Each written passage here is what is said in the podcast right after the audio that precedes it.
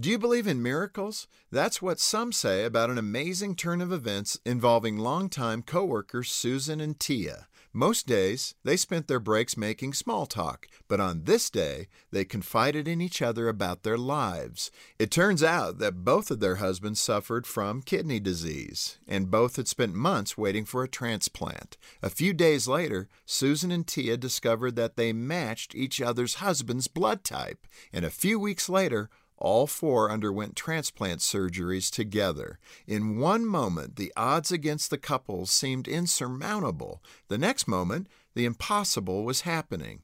There are two explanations for a story like that. One is dismissal, chalking it up to remarkable coincidence. The second explanation leaves open the possibility that it goes beyond explanation.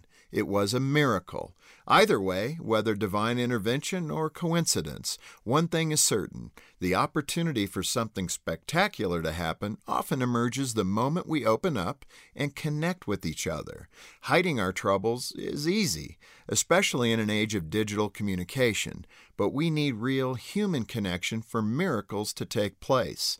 When we get beneath the surface and connect as human beings, every moment holds the potential for something incredible and unexpected to unfold. For Focus on the Family, I'm Jim Daly.